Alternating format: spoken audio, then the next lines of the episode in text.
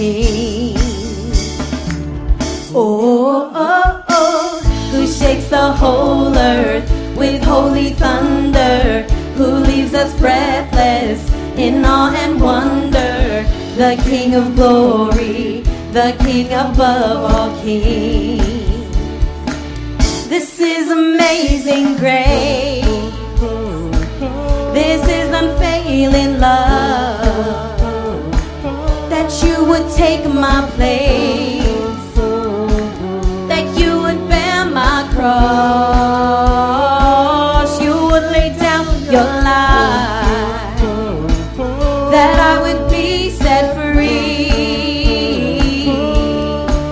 Oh, Jesus, I sing for all that you've done for me. Oh, oh,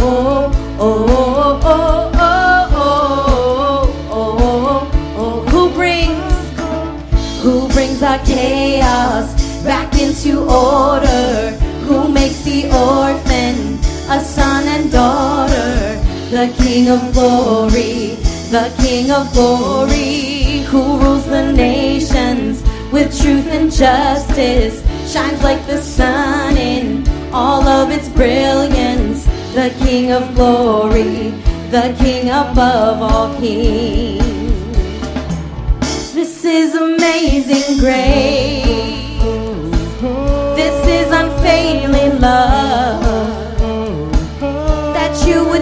My place. That you would bear my cross. You would lay down your life. That I would be set free. Oh, Jesus, I sing for all that you've done for me. Yes, Lord, you are worthy. Worthy is the Lamb. Worthy is the Lamb who was slain. Worthy is the King who conquered the grave.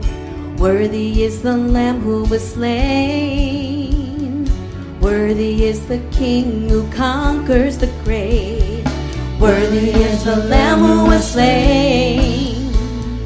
Worthy is the King who conquers the grave.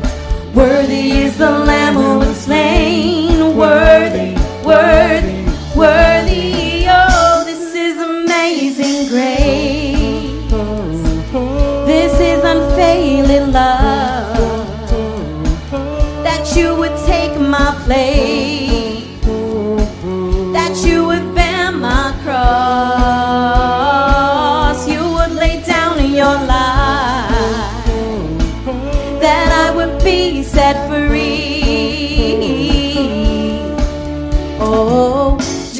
I sing for all that you've done for me. All that you've done for me. Oh, oh, oh, oh, oh, oh,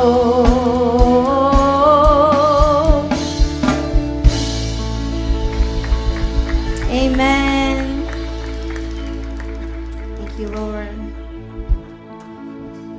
Sing for all that you've done for us, Lord. Blessed be your name.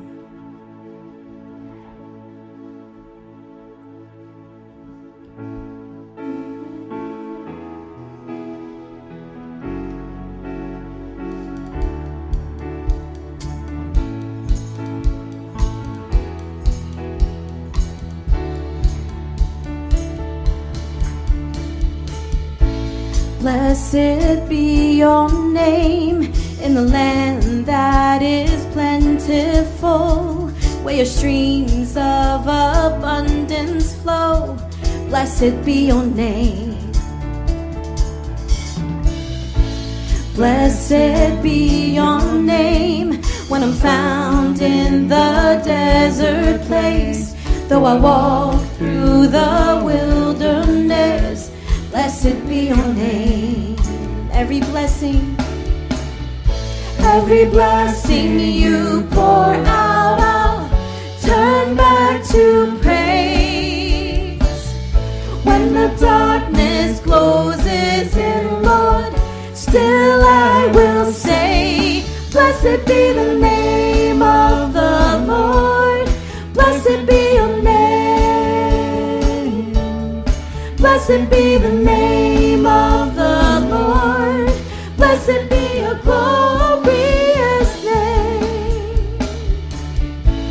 Blessed be your name when the sun's shining down on me, when the world's all as it should be. Blessed be your name. Blessed be your name on the road marked with suffering. Though there's pain in the offering, blessed be your name. Every blessing, every blessing you pour out, I'll turn back to pray. Yeah. When the darkness closes in, Lord, still I will say, Blessed be the name of the Lord. Blessed be your name. Blessed be the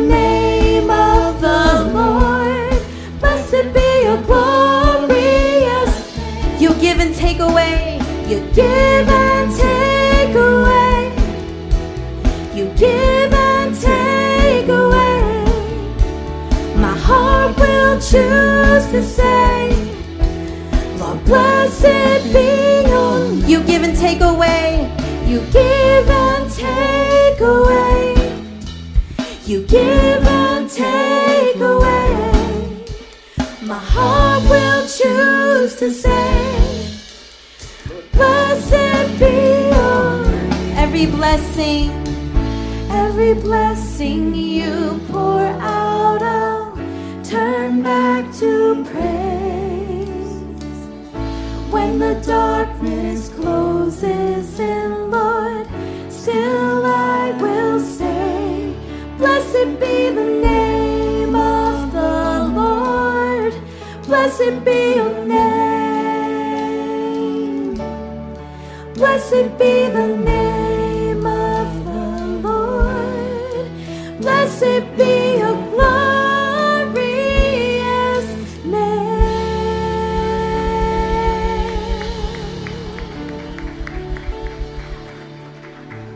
Amen. Blessed be your name, Lord Jesus.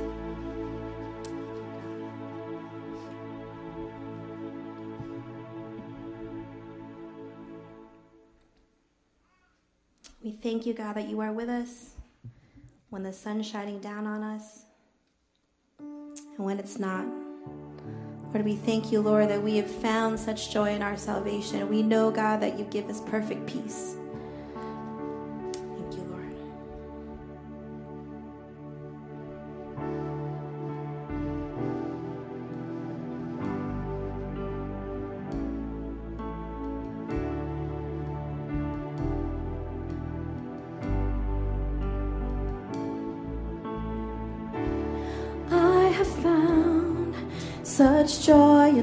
Salvation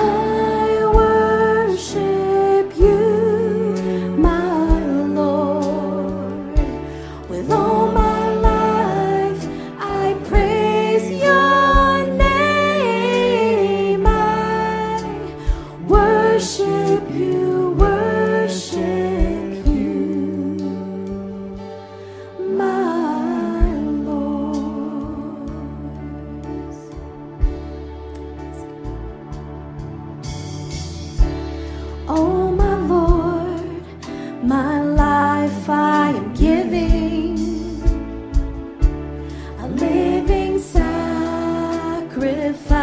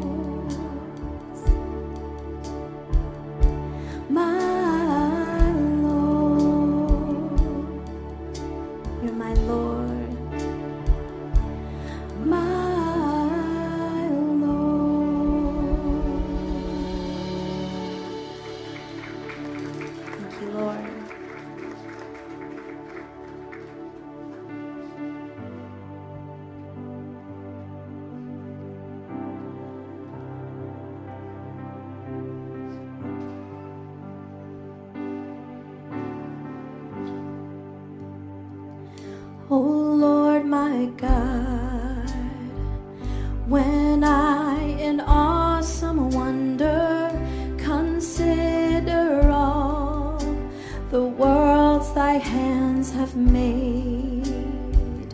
I see the stars, I hear the rolling thunder, thy power throughout the universe displayed. Then sings my soul.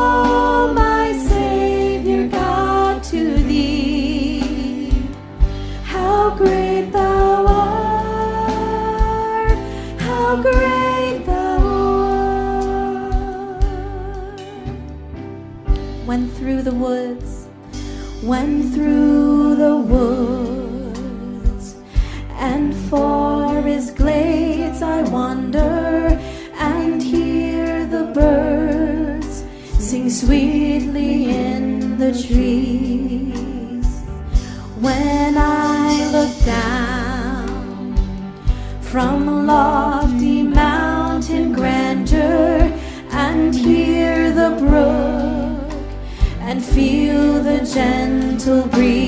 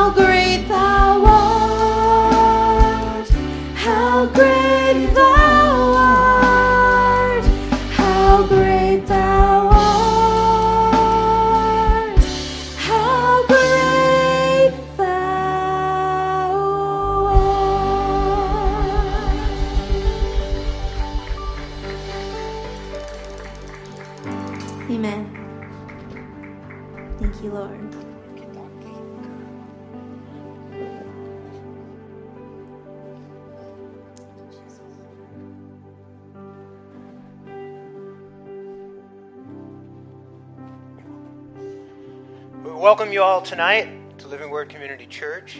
Good to have you all here with us. Let's pray together. Father, we just thank you, Lord God. We thank you for this day.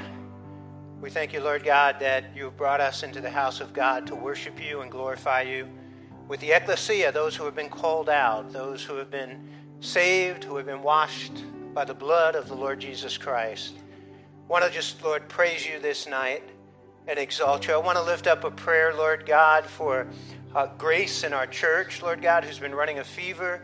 She's home, Lord God, with 103 fever. Right now, we're going to ask in the name of Jesus that, Lord, just as you laid your hands upon Peter's mother in law and that fever left her in a second, she got up and she began to serve you and the apostles. Right now, in the name of Jesus, we're praying that you would speak that healing word into her body, touch her with your healing hands, and that you would make Grace Rufo well, Lord God, on this night. I want to pray a, a blessing, Lord God, upon her, and that you would heal her. And I want to pray, Lord God, for, for a dear sister, Lord, a family that, Lord, had built our church with us.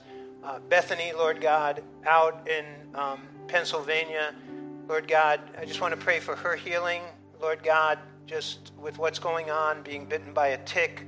Father, we want to pray again that your healing hand would be upon her and that you would make her well. And we lift these sisters up to you, Lord God, and maybe other people who are on our hearts. We pray for their healing. In the name of Jesus, amen. Hey, God bless you all. Kids, you can go. You can be seated.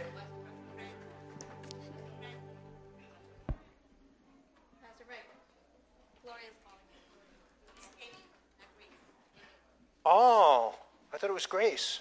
So God knew. I just I didn't know that.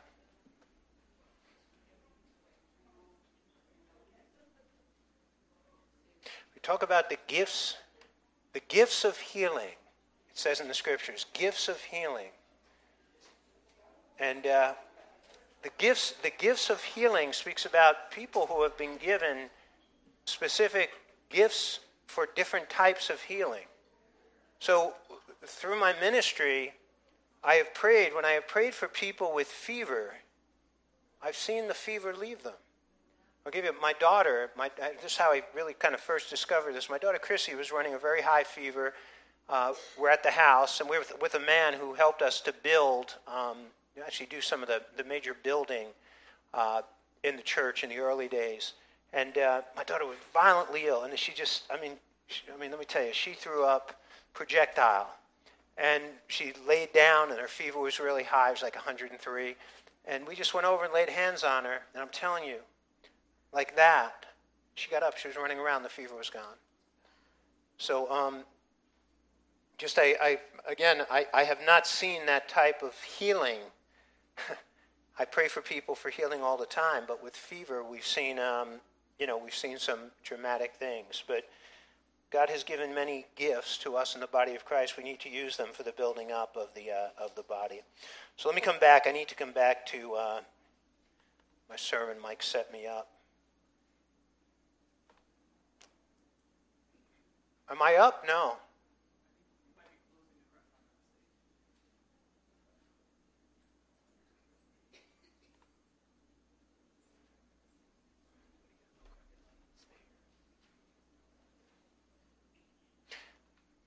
If we can't get the uh, message up on number 16, maybe I'll just share with you some messages that God has been giving me in my morning time with Him. We're talking about that. We did a meeting with all the teachers tonight up in my office and uh, just talking about the joy of the Lord of reading His Word every day. And I was saying, and I've said this to you, I'm in the Lord 40 years, and I am more excited about coming to God's Word each morning than I've ever been. And it's not supposed to be that way, right? As you get older, you're supposed to get more, you know, bored and, you know, with the things that you've been doing throughout your life, not the Word of God. So, what I'm going to share with you tonight, we're, we're, we're in the book of Numbers, and on Wednesday nights, we're in the Gospel of Mark, and again, talking about the resurrection. So, we're going to talk about overcoming unbelief, how to overcome unbelief from uh, Mark chapter 16. But for tonight, the wilderness test, Numbers chapter 16, and we'll be looking at Numbers chapter 17. Numbers, again, the, the purpose of the book, the numbering of Israel. But the book is about the rebellion and many rebellions. And rebellions that really determine their destiny because their rebellion caused an entire generation, with the exception of Joshua and Caleb to die in the desert. God wanted to bring them into the promised land. Could have brought them in in a, literally a matter of a few months. They could have been from Egypt through the Red Sea and in the promised land, but because of their rebellion, 38 years. 38 years, right? Wandering. And before they, they actually came in to the promised land. And again, only Joshua and Caleb. So I'm going to I'm gonna share with you, again, we're, we're going to be looking at number 16, but I want to share some passages with you. I want you to go with me to 1 Corinthians chapter 10, 1 through 11. I want you to stand for the reading of the word. Important, important passage of Scripture that speaks to us. So the word of God, moreover, brethren, I do not want you to be unaware that all our fathers were under the cloud and all passed through the sea all were baptized into Moses in the cloud and in the sea, and ate the same spiritual food. And all drank the same spiritual drink, for they drank of the spiritual rock that followed them, and that rock was Christ. How many of you realize the water that flowed from the rock was Jesus? He is our rock. But with most of them, God was not well pleased, for their bodies were scattered in the wilderness. Now, these things became our examples. Lock that one into your mind. These were examples. Numbers 16, Numbers from chapter 1 to the end of the book are examples to us, let me tell you, of what not to do. To the intent that we should not lust after evil things as they also lusted. And do not become idolaters, as some of them, as it is written, the people sat down to eat and drink and rose up to play. Nor let us commit some, uh, sexual immorality, as some of them did, and in one day 23,000 fell. Nor let us tempt Christ, as some of them also tempted and were destroyed by serpents. Nor complain, as some of them also complained and were destroyed by the destroyer. Now, all these things happened to them as examples, and they were written for our admonition, upon whom the ends of the ages have come. So, Heavenly Father, we pray, Lord God, that you would open up our hearts and minds to your word. Lord God, teach us as we sit, Jesus, at your feet. And Lord God, we just pray that you'd be glorified in our study of your word tonight. In Jesus' name we pray this. Amen. So, what you, you look here, again, and a, a lot of what is being, you know, spoken of here, you know, by Paul through the Holy Spirit, talks about the Red Sea being a type of baptism. The spiritual food is a reference to manna.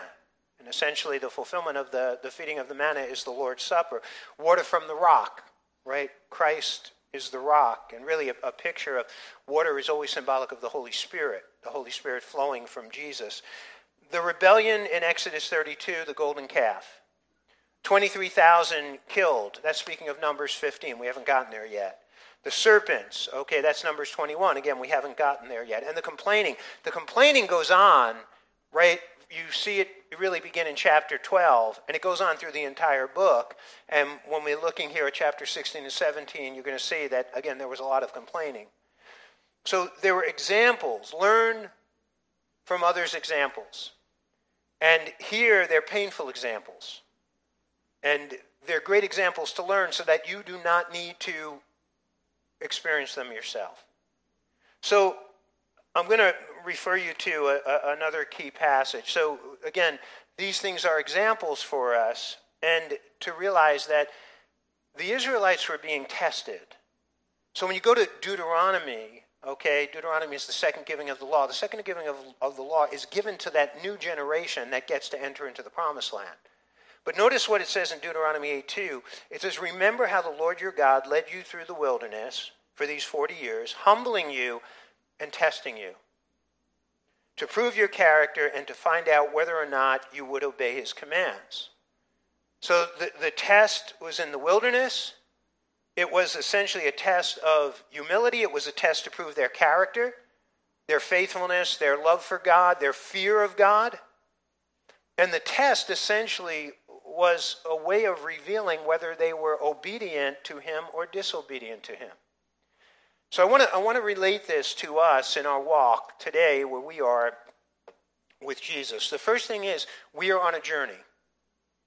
Like the Israelites, we are on a journey through the wilderness. Have you noticed that? We are uh, in a wilderness as Christians. Look at what 1 Peter chapter 2 verse 11 and 12 say. Beloved, I beg you as sojourners and pilgrims, abstain from fleshly lusts which war against your soul, having your conduct honorable amongst the Gentiles, that when they speak against you as evildoers, they may by your good works, which they observe, glorify God in the day of his visitation. Now, what is a sojourner? A sojourner is somebody who is a temporary resident. So we had, we had a, a, family here at Living Word a few years ago. They worked for the United Nations. They were from Nigeria. Actually, a beautiful family. I don't know if you, if you remember them. Uh, beautiful mom and dad, the kids. And, um, but they were sojourners. Their home was Nigeria. Essentially, their home was heaven. But they're, you know, they just, they, they were here temporary residents of the United States of America. That's what a, a sojourner is. We are temporary residents of this world. And then notice the word pilgrims. Pilgrims are people who are on a journey home. They're, they're, they're passing through. We're passing through this world. As, as people, we're not of this world. I don't know, again, the more you, you experience this world, the more you realize that.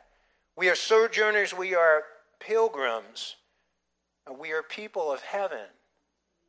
And you know what, what the exhortation here that, that Peter is given as people of heaven, what he's saying is act like it. Act like it. Be, you know, be examples to the world, to the unbelievers around you. So I want to share something. This is a number of years ago. This is, this is a number of years ago.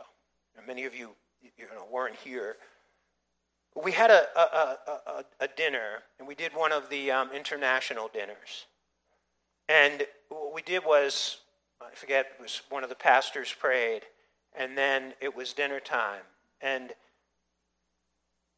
a group of people went up to that, to that feast like they hadn't eaten in, in a month. And they filled their plates to the brim with food, not even thinking that maybe there wouldn't be enough food for the people behind them. Joanne, you were, you were at my house on Saturday and you, you were saying, I ate, I ate lunch before I went to a wedding. And it was my, my nephew's wedding, and Joanne said, Aren't you going to eat at the wedding? I always eat before I go. Because I'm not going to be one of those people who are, you know, who are running up and gra- you know, grabbing all the food. I'll, I'll, I'll, be the last one to eat here at the church, and I've always set, you know, set that standard, make sure everybody has eaten before I'll come in, uh, come up and fill up my plate. But I, at, at one point, I, I, had to, I had to look at, I had to look at the people, and I had to say to them, "Remember who you are." And the next morning, when I got into the pulpit, and you know, the church was actually, the church was uh, upstairs at the time. I just said that. Remember who you are, because I think you forgot, and we have a tendency to forget who we are. Remember who you are, that, that you are a people who are to love the Lord your God with all your heart, soul, strength, and mind. You are a people who don't love others as you love yourself, and to do unto others what you would like them to do unto you. Remember that your purpose is to glorify God in word and deed. So, again, we're on a journey. We're sojourners. But I think at times we forget who we are. And we start to blend in to the world around us, which again is ever working to conform you into its image. Romans 12, 2. Second point here this world is not our home. We are in a desert. We are in a wilderness. Hebrews 13, 14 tells us, For this world is not our home. We are looking forward to our everlasting home in heaven. You know, when you're driving with your kids, you're going somewhere off of what do they say? Yeah, oh, are we there yet? Right? Are we there yet? Well, guess what? We're not there yet. We're, we're, we're, not home, we're not home yet. This world is not our home. Philippians chapter 3:20, but our citizenship is in heaven and we eagerly await a savior from there, the Lord Jesus Christ.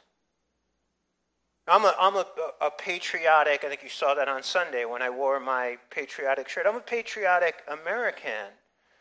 I love, you know, what America has stood for uh, freedom, the land of opportunity, the free enterprise system, the Constitution. I don't like what America is becoming and really has become.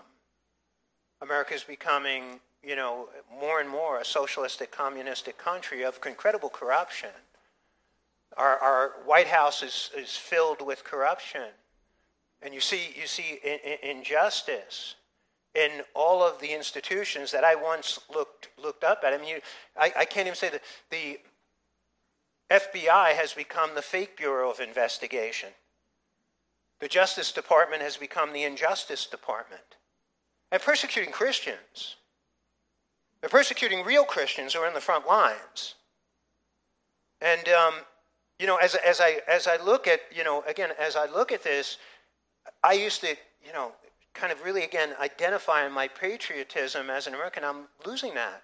And I'm realizing more and more that, that we're not to attach ourselves, right, to these world systems, even though they may be superior to others, which I, I really believe again, this great experiment of the United States of America was superior to anything that has come across. It's not perfect, filled with flaws. The capitalistic system, free enterprise system, is filled with people of greed.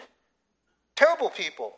They'll use people, they'll enslave people. It's not a perfect system, but it's better. It's better than totalitarianism or communism or socialism. I want to be free. I want to be free to be able to worship my God I want to be able to be free to be able to proclaim the good news of Jesus Christ without being locked up in jail or being, being killed. But more, more and more in this country, I'm realizing this is not my home. I am a citizen of heaven, not of this world. The, the world in the scriptures is not the trees, it's not the birds, it's not the mountains, it's not, you know, the clouds in the sky. The world is described to us in 1 John chapter 2 verse 15 through 17 and it points out three three like battlefronts of the world. It says do not love the world or the things in the world. If anyone loves the world, the love of the Father is not in him. For all that is in the world, the lust of the flesh, the lust of the eyes, and the pride of life is not of the Father, but is of the world. And the world is passing away in the lust of it, but he who does the will of God abides forever. Who is the leader of the world? Satan. Three times Jesus said he's the ruler of this world, he's the prince and power of the air, he's the God of this age. But the world is that which is under the dominion of Satan. And we are not of the world. Third thing, we live now in a hostile wilderness. You can find many passages that, again, will support this. Jesus said at the Last Supper in John chapter 15, 18 through 20, If the world hates you, you know that it hated me before it hated you. And if you were of the world, the world would love its own. Yet because you are not of the world, but I chose you out of the world, therefore the world hates you. Remember the word that I said to you a servant is not greater than his master. If they persecuted me, they will also persecute you. If they kept my word, they will also keep yours. We are, we are in a, a wilderness that is hostile.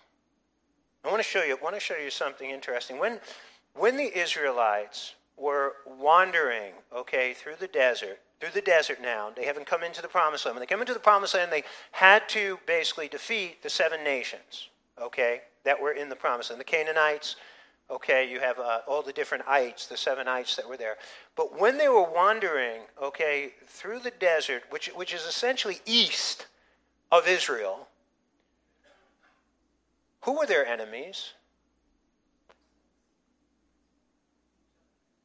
No, no, they, they, they, they were actually, you know, they, they were enemies. They, they were the Moabites, the Ammonites, and the Edomites. I want you to, I want you to think of this. The Ammonites and the Moabites, who did they come from? Lot's daughters. Lot. They were relatives. And the Edomites, who were they the descendants of? Esau. Jacob's brother Esau. They were family.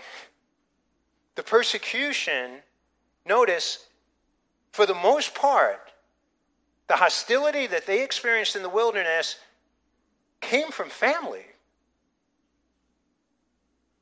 You know where most persecution of Christians comes from?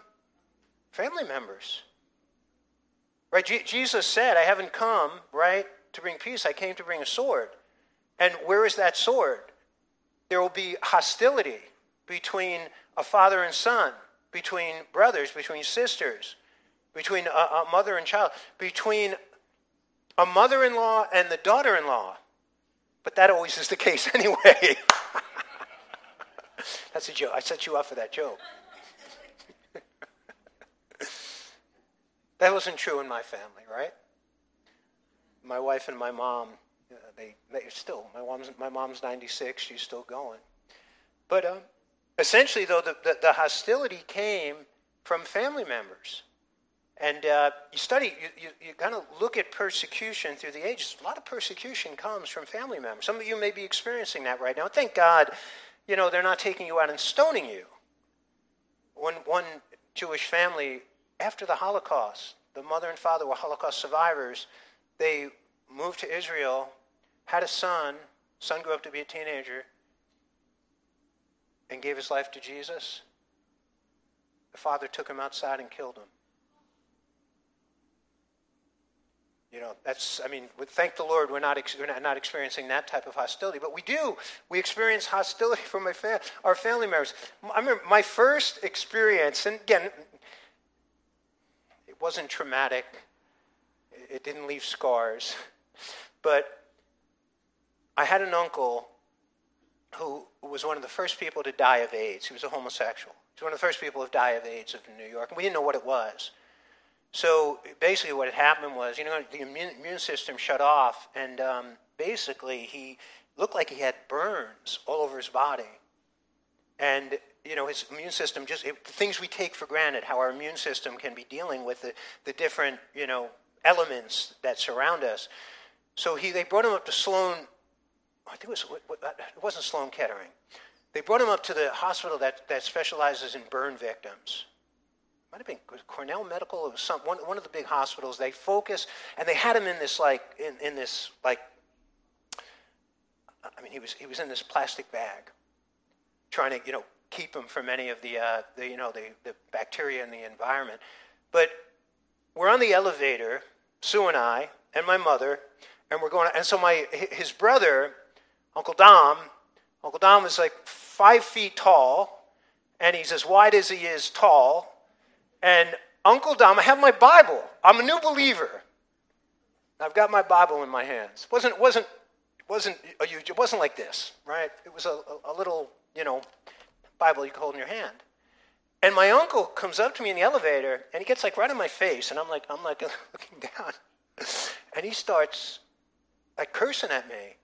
And I won't even tell you, like he's like he's like he's he's yelling out with foul language, what you know, are you? Are you a rabbi? What are you?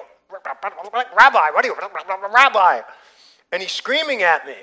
Now, I, I could have taken Uncle Dom like this and lifting him up. I mean, literally. I mean, it was like,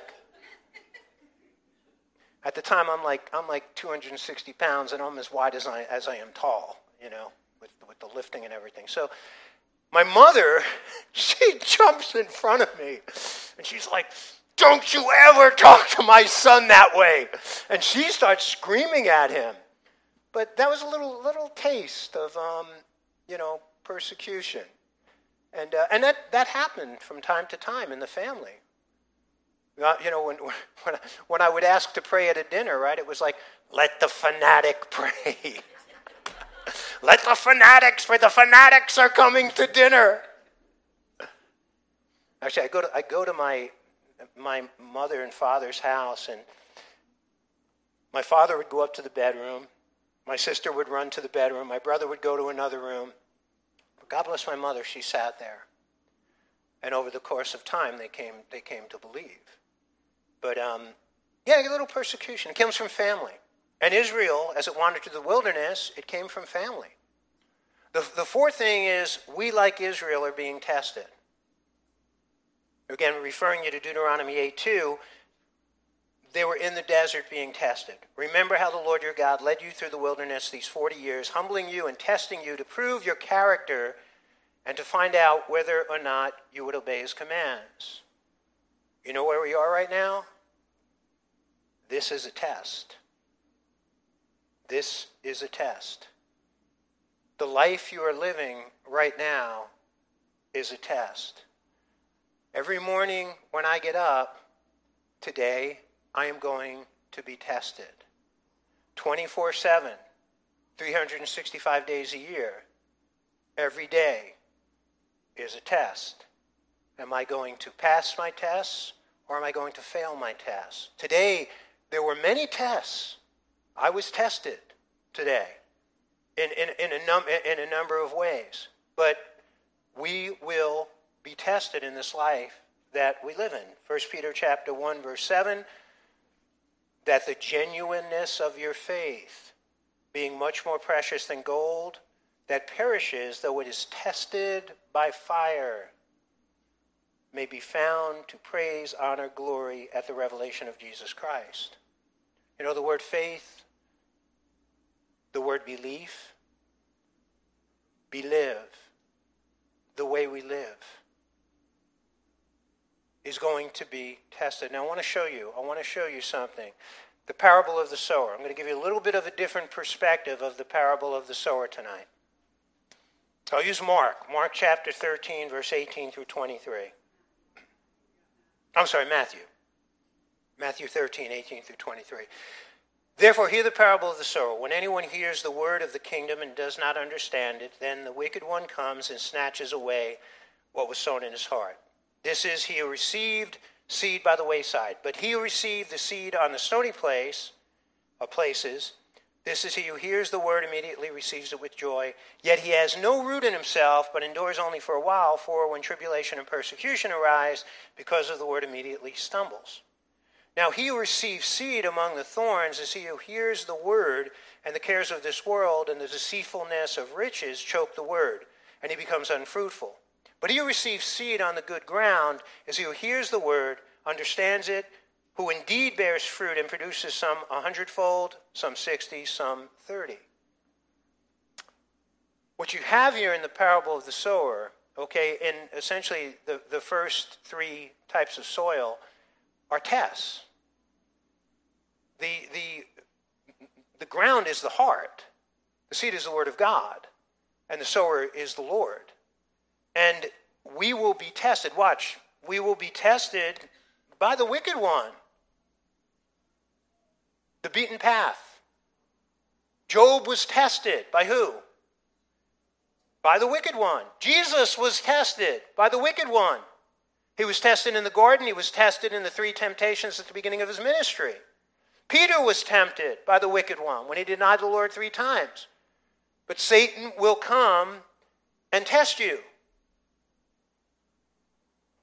We will be tested by tribulation, stony ground, trouble, problems.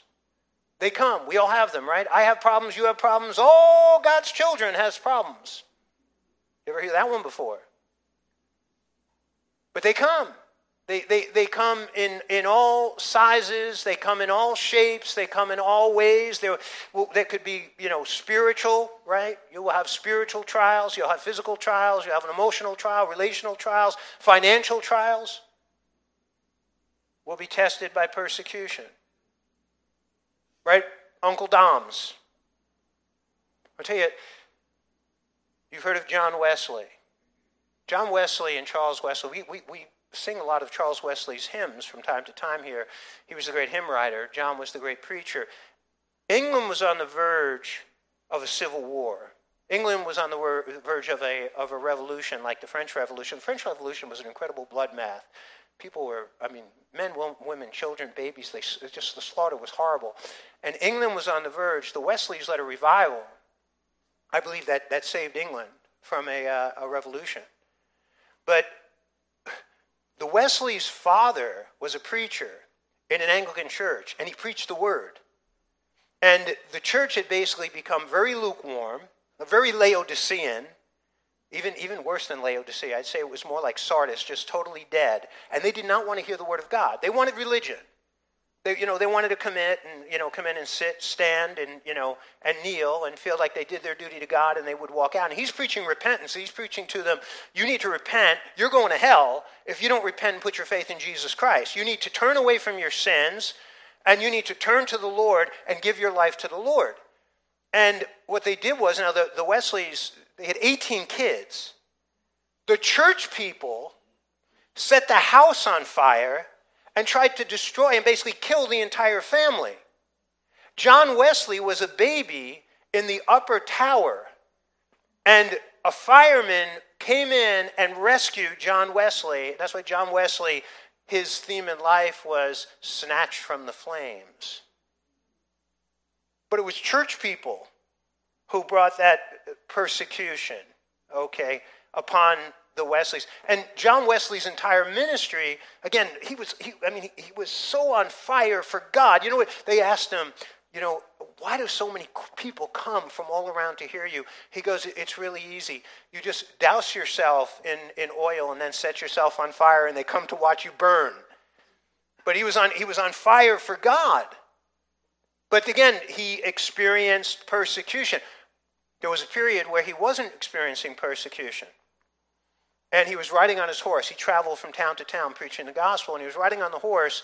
And he, he was concerned because he hadn't been persecuted in some of the previous places that he preached. So he got down in the middle of the field and is praying. And there was this big brawler drunk who used to follow John Wesley around and scream and curse at him. He was coming across the field and he had a brick in his hand. He threw the brick at Wesley, missed his head by a couple of feet, and John Wesley jumped on his horse and rode away, praising God that he was found worthy to suffer persecution for Jesus Christ. Persecution will be a test.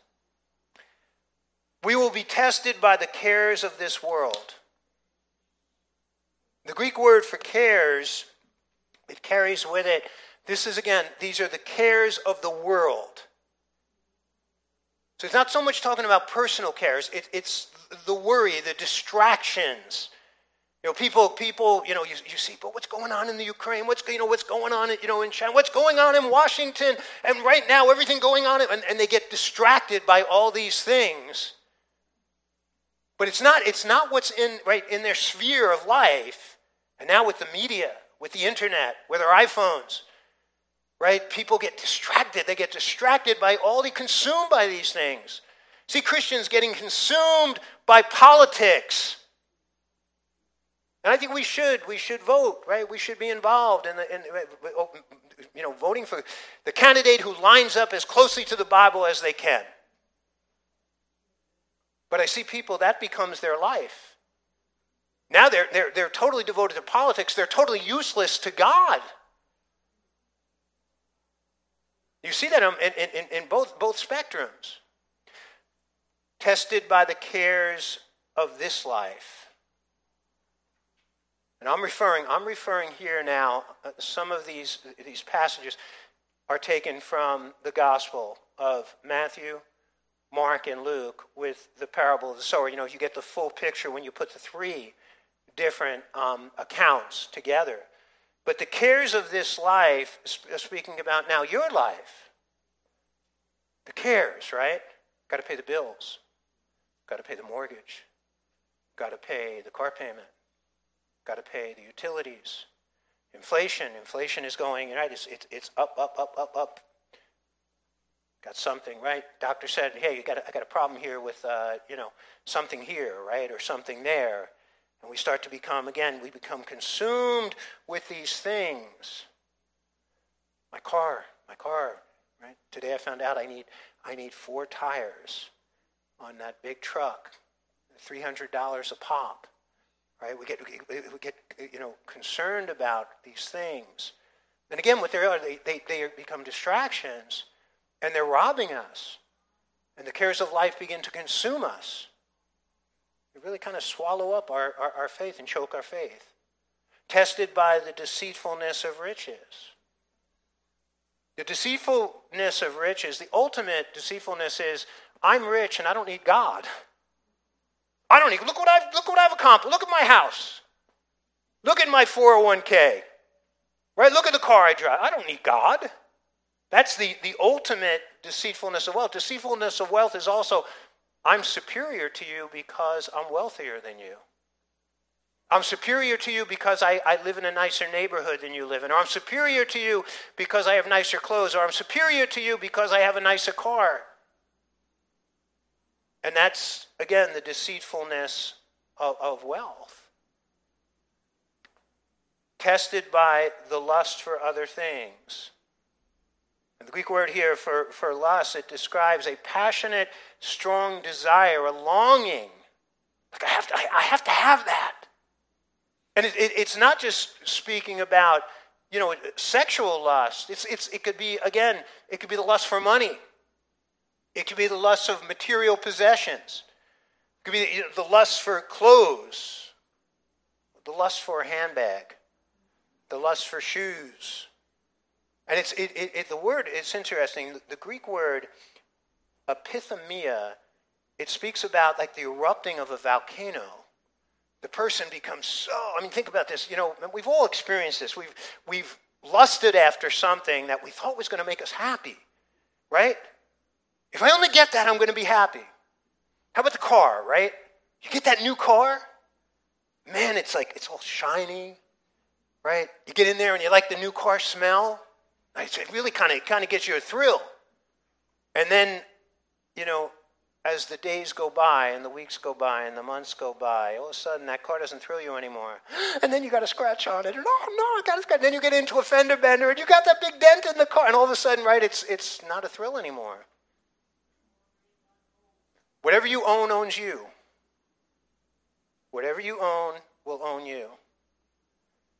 But again, just tested by the lust of things, tested by the pleasures of this life. Greek word for pleasure is hedon. You know, we get hedonistic. It's the idea again, this this this obsession, this delight in pleasure. I'll tell you, this is America. Obsessed, obsessed with pleasure. The pleasure of eating, the pleasure of drinking, the, the pleasure of entertainment. We, we are entertaining ourselves to hell just the hours that people spend. I mean, what is it, 40, 50 hours of, of, of the average person spends watching television. Just one entertaining, you know, just entertain me, entertain me, entertain me. We're obsessed with, with just, again, being entertained, with relaxation. So here, here's where I want to wrap up tonight, I'll be digging really deep into Numbers, right, for the next few weeks, 16, 17. And essentially, it, it is characterized by Korah's rebellion.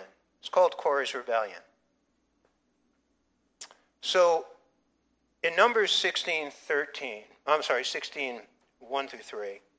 Now, Korah, the son of Izhar, the son of Kohath, the son of Levi, with Dathan and Abiram, uh, the sons of Eliab, and On, the son of uh, Peleth, the sons of uh, Reuben, took men, and they rose up before Moses with some of the children of Israel, 250 leaders of the congregation, representatives of the congregation, men of renown, and they gathered together against Moses and Aaron. Right? We saw that back in, in chapter 14. We're seeing it here again. You're going to see it a number of other times as you go through the book of Numbers. They gathered together against Moses and Aaron and said to them, You take too much upon yourselves, for all the congregation is holy, every one of them, and the Lord is among them. Why then do you exalt yourselves above the assembly of the Lord? What was inside of the Ark of the Covenant? Tells us there were three things. Miguel, don't start arguing with me about that. But you have the Ten Commandments, symbolizes rebellion against God's commandments. Okay, you have the jar of manna, symbolizes rebellion against God's provision. And then you have Aaron's staff that budded. We'll look at that again. It happens in the next uh, couple of chapters. It is symbolic of rebellion against God's appointed authority. This is a picture of rebellion against God's appointed authority. Moses and Aaron, those were God's selected leaders. Now, I'm going to skip ahead. Again, I'll cover this with you next week. I'm going to take you all the way up to verse 31 through 35 and just show you where it ended. Because it didn't end pretty. Moses actually prayed for these men. Moses got down, as he always did, right? He got down and he got on his knees, and he and Aaron begged God to have mercy on these people. But they crossed the line. Here is a lesson for us all to learn. And now it came to pass as he finished speaking all these words that the ground split apart under them. And the earth opened its mouth and swallowed them up, with their households and all the men with Korah, with all their goods. So they and all those with them went down alive into the pit. The earth closed over them, and they perished from among the assembly. Then all Israel who were around them fled at their cry, for they said, Lest the earth swallow us up also. And fire came out from the Lord and consumed the 250 men who were offering incense. That is what 1 Corinthians 10 is talking about. Learn the lesson. Learn the lesson. So here's just again, uh, you know, a, a, final note. It says it says in Ecclesiastes one nine through eleven. Have you you know noticed this as you read the book of Ecclesiastes? I said if you really want to have a headache and you want to twist your brain into knots, go through the book of Ecclesiastes four or five times over the course of the next few weeks. It's just, it's, it's just an interesting book of, of a lot of confusing thoughts and ideas that Solomon gives up until the ending. He's an atheist at some points, right? He's an nihilist at another point. He's a believer at another point. By the way, if you're, if you're older, read the last chapter. It's for, it's for older people. I'm, I'm in that category now. You've got to read the last chapter for older people.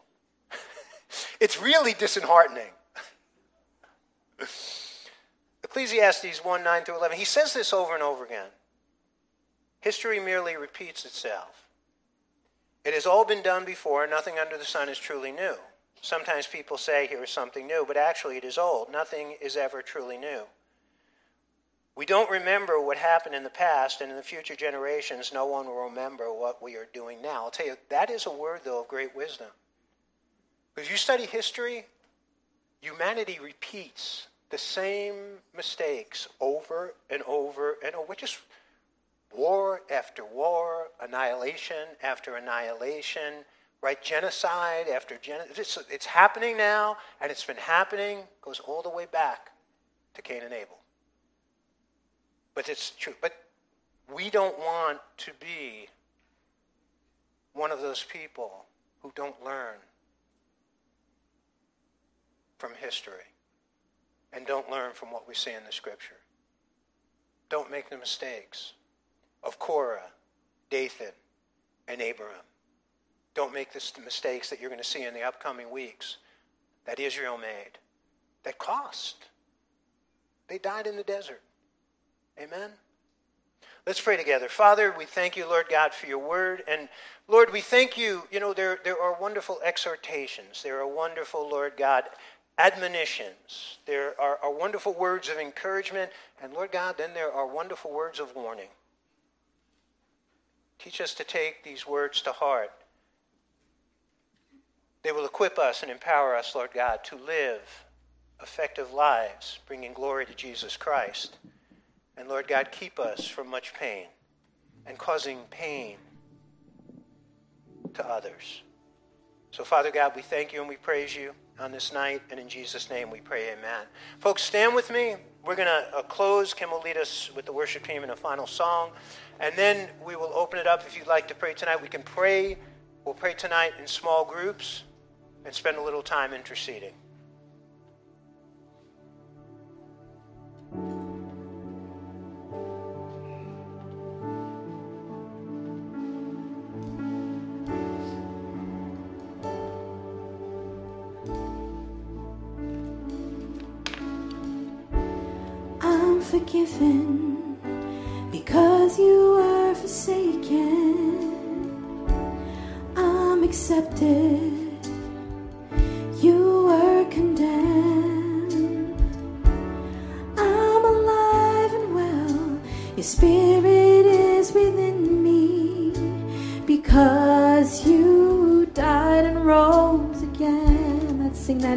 I'm forgiven.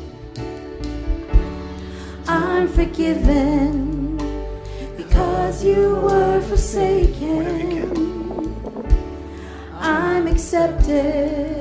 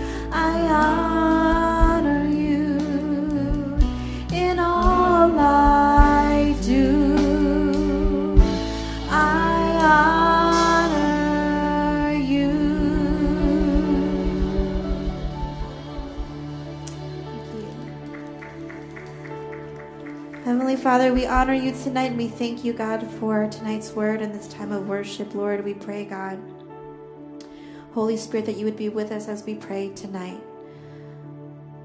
Lord, reveal yourself to us as we pray. In Jesus' name we pray.